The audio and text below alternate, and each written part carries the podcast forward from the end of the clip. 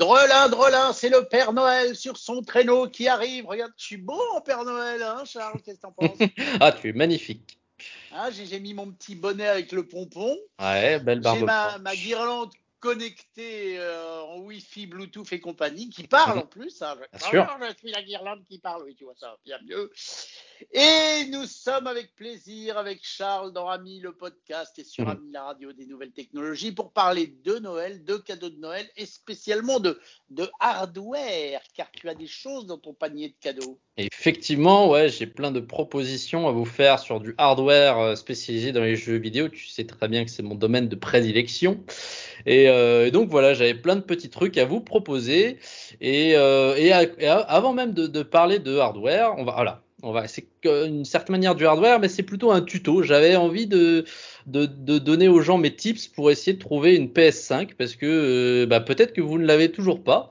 Et donc alors voilà, une idée de cadeau à mettre sous le sapin, ça peut être une PS5, mais encore faut-il l'avoir. Et donc je vais, avant de vous parler d'autres hardware, je vais peut-être voir avec vous comment optimiser vos chances d'avoir une PS5.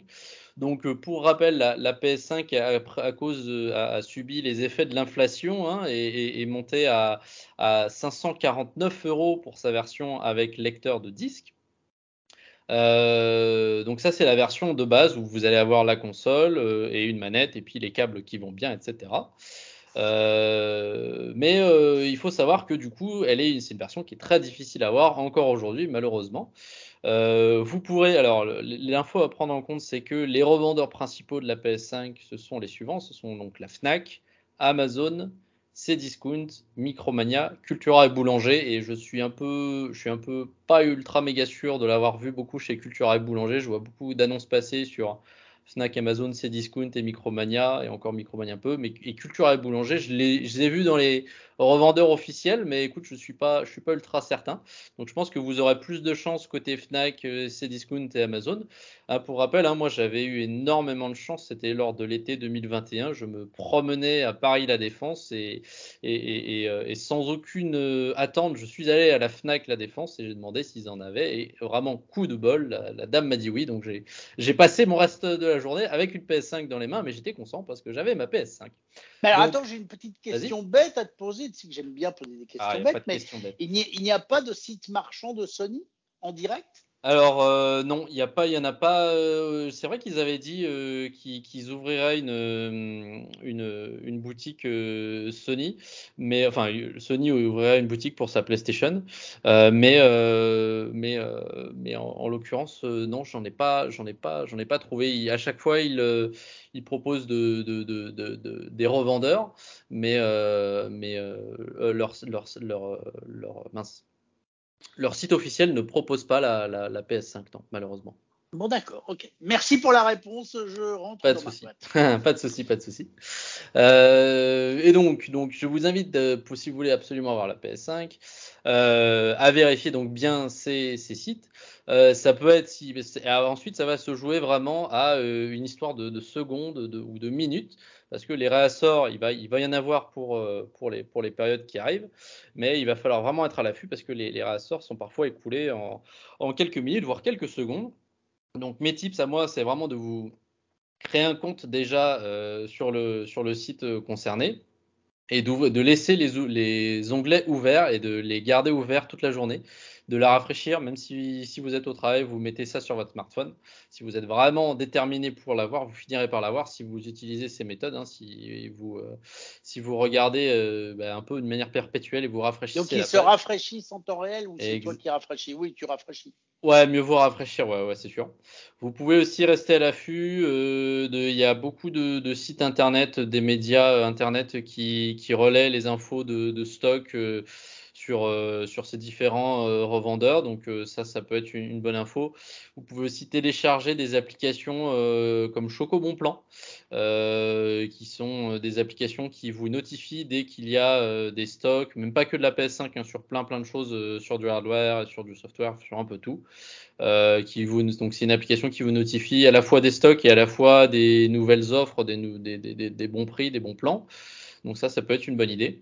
Et aussi, ce qui se passe aussi, ce qu'il faut être conscient, c'est que il va falloir peut-être, si vous en voulez absolument une de PS5, il va peut-être falloir accepter aussi de prendre la console avec un pack, en pack, parce que ce que les revendeurs font, ils sont pas bêtes.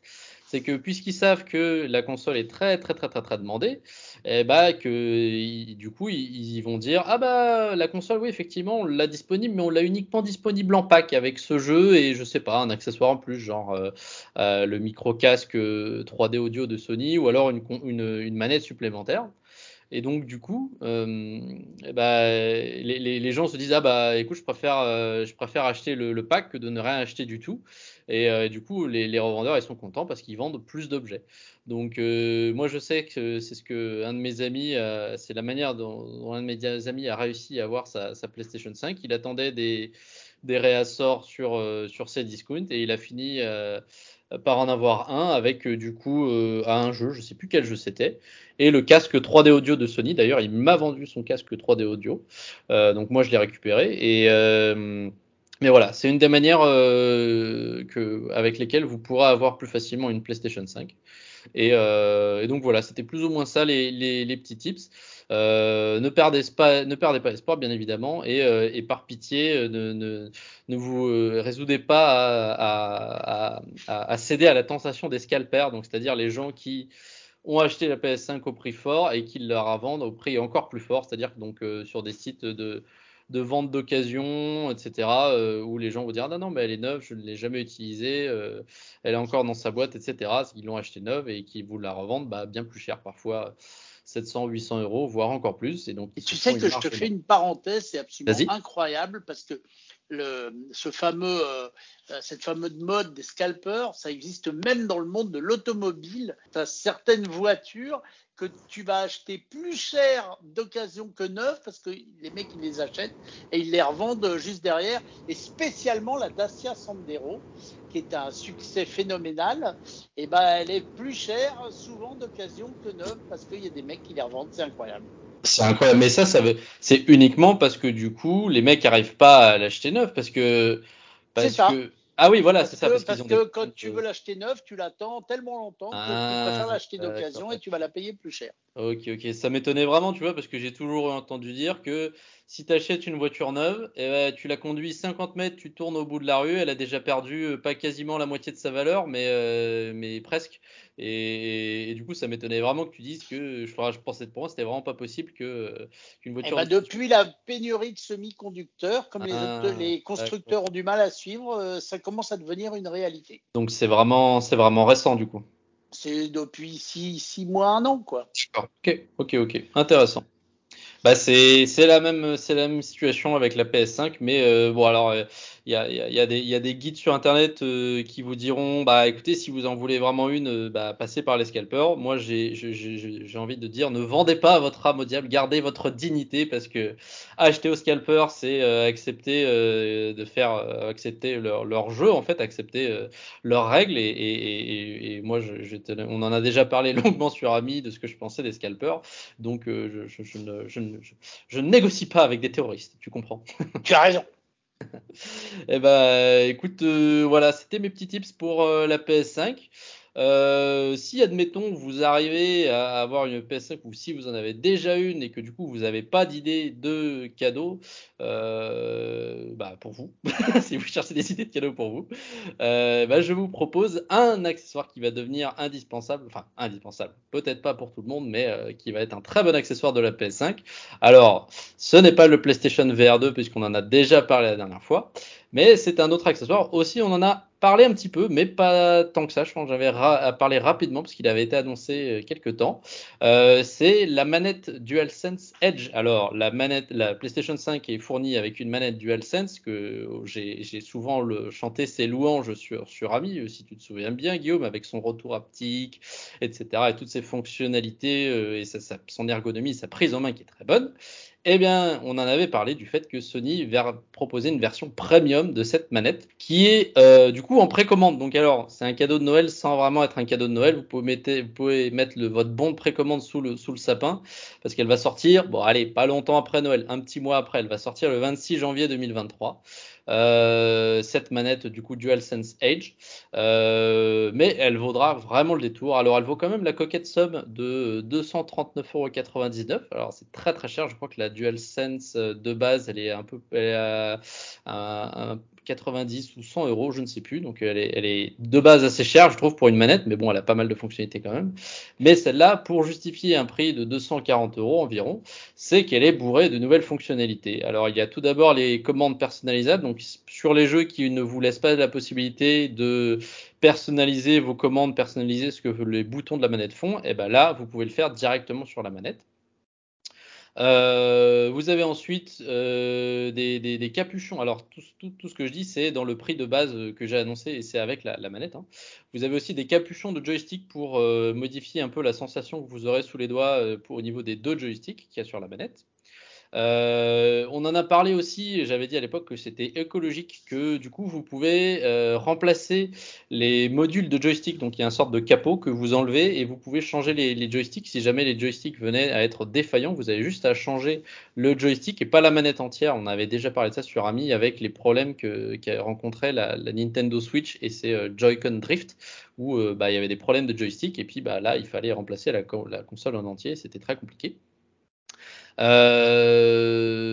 avez sur cette manette DualSense Edge aussi deux touches à l'arrière custom qu'il n'y a pas sur la manette de base.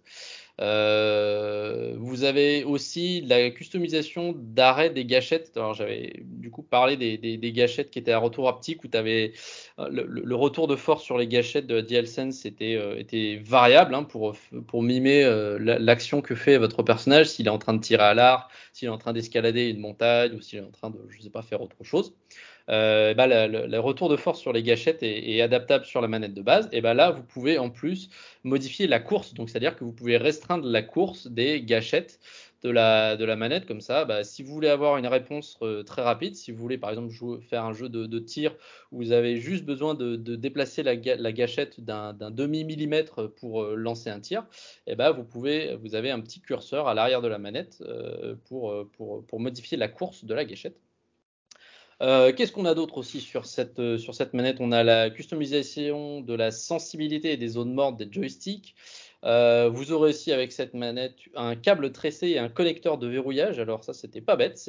Donc c'est tout simplement un câble pour recharger votre manette, donc qui est de bonne qualité, donc il est tressé. Et il y a une petite pièce en plastique qui permet de faire en sorte que le câble soit verrouillé avec la manette. Parce que si jamais vous êtes en train de jouer, vous êtes dans une partie intense de jeu vidéo, votre manette votre PlayStation vous dit vous avez bientôt plus de batterie dans votre manette, branchez-la tout de suite, vous la branchez, et puis là il y a votre petit frère qui passe devant la télévision et il se prend les pieds dans le câble, ça vous débranche la manette, ça vous fait perdre la partie et vous êtes ridiculisé devant tous vos amis, tout ça à cause d'un câble et d'un petit frère. Donc Sony propose une petite pièce en plastique qui s'accroche à la fois au câble et qui s'accroche à la fois à la manette pour sécuriser les deux et pour faire en sorte que le câble ne peut pas se débrancher aussi facilement de la manette. Donc c'est assez ingénieux, c'est pas révolutionnaire mais c'est assez ingénieux. Mais alors je pose ma question bête, mais les manettes sans fil, ça marche pas bien, il n'y a pas assez de latence ? Si, non, mais c'est par exemple quand tu as besoin de la recharger, c'est ce que je te disais. Si sinon sans fil. Quand tu joues, il faut mieux qu'elle soit rechargée. Quand tu joues, oui, mais je veux dire, si tu joues pendant très très longtemps, au bout d'un moment, elle va se décharger. Elle a une bonne autonomie, mais tu la recharges pas tous les jours. Enfin, ça dépend combien de temps tu joues, mais enfin voilà. Il se peut se trouver que tu es en plein milieu de ta session et ta console te dit bientôt plus de. C'est quoi une bonne autonomie, moi qui suis curieux ? Je crois qu'il y a, je dirais qu'il y a une dizaine d'heures environ. Ah ouais. Oui, quand même. Ouais, je dirais qu'il y a environ ça, ouais. D'accord. Il y a beaucoup de gamers qui jouent 10 heures de suite. Si c'est leur métier, tu sais, ça peut faire. Non, mais après, tu fais une session de 4 heures le premier jour, encore 4 heures, et ta prochaine session, au plein milieu, tu vas être coupé. Donc, tu vas être prévenu bien à l'avance. La manette s'éteint pas comme ça, mais bon, voilà. Et puis aussi, parce que on parle d'un fonctionnement sans fil avec la console, mais tu peux aussi vouloir utiliser une manette PlayStation et la brancher à ton ordi. Et là, le fonctionnement sans fil ne marchera pas, donc il faut l'utiliser avec fil. Et donc là, l'utilisation avec fil et avec le connecteur de verrouillage a tout son sens. D'accord, d'accord. Très bonne réponse de Charles. Et les deux petites fonctionnalités qu'il y a aussi avec cette DualSense Edge, c'est que vous aurez des boutons de configuration de profil. Donc, par exemple, si vous voulez passer d'un profil, donc c'est-à-dire une certaine utilisation des boutons, une certaine sensibilité sur les joysticks, à un autre profil, c'est-à-dire certaines sensibilités à un autre profil ou une autre sensibilité, et vous avez des boutons qui vous permettent de défiler rapidement entre les profils. Et donc là après on est vraiment sur des c'est ce que j'allais dire. Honnêtement, c'est un très très bon cadeau, c'est un très très beau bijou technologique, cette manette, encore plus que ne l'est déjà la DualSense. Mais je pense honnêtement que pour une personne qui joue un petit peu de temps en temps à la console, ça va pas être très utile. Elle aura vraiment tout son sens, cette console, pour les gens qui recherchent de la performance et qui jouent à des jeux vidéo compétitifs, etc. Ou alors qui ont vraiment une utilisation, je vais pas dire quotidienne, mais presque de la console, tout simplement. Ou sinon, ça aura pas trop d'intérêt. Mais bon, voilà, ça peut être une idée. Pour moi, je trouve ça reste un très bel objet. Et voilà, ça fait partie de mes conseils pour Noël quand même. Très bien, génial. Tu en as d'autres ou on referme la boîte pour j'ai deux autres propositions à te faire côté hardware. Écoute, je me sentais mal parce qu'on va m'accuser d'être un fanboy Sony si je ne fais que de parler de Sony. On fait que parler de Sony depuis le début, mais du coup, je vais aller un peu chez la concurrence parce qu'ils font quand même du beau matériel, on va pas se mentir. Et j'avais envie de vous parler de la Switch OLED. Et écoute, je pense que l'ironie du sort, c'est que on en a déjà parlé l'an dernier à cette même date. Je vous l'avais probablement, si mes souvenirs sont déjà proposés, de vous la conseiller. Tu t'en souviens, tu affirmes. Je m'en souviens. Écoute, tu disais qu'à part l'écran, finalement, c'était presque la même. Écoute, on peut revenir là-dessus. Effectivement, c'est quasiment la même. Vraiment, là, l'apport majeur, c'est cet écran OLED de 7 pouces qui a vraiment des couleurs fantastiques. Pour l'avoir vu de mes yeux vus, il est vraiment très, très bien. Mais dans les autres trucs qu'on a aussi, c'était des améliorations, je ne sais pas si tu te souviens, qui étaient surtout destinées à un usage pas à la maison. Tu sais, ça reste une console portable. Et donc, dans ce modèle, tu as un support ajustable, donc le support qui est au dos de la console pour la maintenir plus ou moins debout. Le support est plus grand. Les haut-parleurs sont améliorés. Donc ça, c'était aussi les deux autres améliorations de cette console. Et sur les améliorations un peu plus à la maison, vous avez désormais un port Ethernet qui est intégré au socle de base de la console. Donc c'est le socle dans lequel le fameux grippin dans lequel vous mettez la console une fois que vous êtes rentré à la maison et qui vous permet de déporter l'image de la console sur votre télé. Ce grippin, ce support, il est désormais équipé d'un port Ethernet sur la version OLED de la console. Alors, moi j'avais envie de vous proposer, si pour vraiment les fans avérés, il y a une version que je trouve particulièrement jolie de la console OLED, qui est une édition limitée, je ne sais pas si elle est limitée de nombre d'exemplaires, mais c'est une édition, on va dire que c'est une édition spéciale Switch OLED, du coup, avec les couleurs de Pokémon Écarlate et Pokémon Violette. Si tu te souviens bien, j'avais recommandé vivement ces jeux qui allaient sortir prochainement le 18 novembre, ça approche d'ailleurs, les futurs jeux Pokémon, sache qu'ils ont fait une version de la Switch OLED qui arbore évidemment du coup les couleurs de ces deux générations, donc Écarlate et Violette, vous allez avoir une partie de la console qui est rouge écarlate et l'autre qui est violet. Alors quand je dis rouge écarlate, ça va pas vous faire saigner les yeux non plus, ça reste un joli rouge et un joli violet. Donc vous allez avoir les deux parties de la console qui seront sous ces couleurs-là, et le socle, le fameux grippin qui accueillera la console, a aussi un très très beau motif qui représente les deux Pokémon légendaires de cette version de Pokémon, et le design est vraiment réussi, je la trouve très très jolie. Donc je pense que ça fera un très très bon cadeau pour les fans de Pokémon et pour les gens qui avaient envie d'avoir une Switch OLED. Je pense que ça ferait un très très joli cadeau, je pense. Bravo, très bien. Et n'essayez pas de griller votre pain dans le grille-pain dont parle Charles. Il est réservé à la console. Il sera juste branché à Ethernet, mais ça fera rien de plus. La dernière petite proposition que j'ai à vous faire, on va encore une fois aller chez la dernière concurrence. Et j'avais envie tout simplement de vous parler de la Xbox Series S et X qui est toujours disponible, mais peut-être parce que voilà, c'est quelque chose qu'on entend parler et qui peut être aussi accessoire, mais qui peut être bien pratique. C'est tout simplement une extension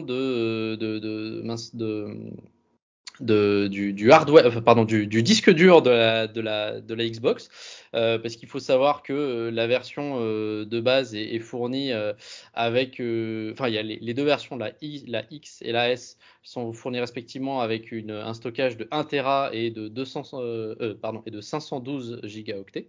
Donc si vous voulez étendre de cet espace, et ben vous pouvez mettre sous le sapin un disque dur qui est bien particulier. C'est un Seagate qui a été fait en partenariat avec Microsoft, et en fait il a la même architecture que le disque interne de la console. Donc en fait, mais c'est pas du SSD là-dedans?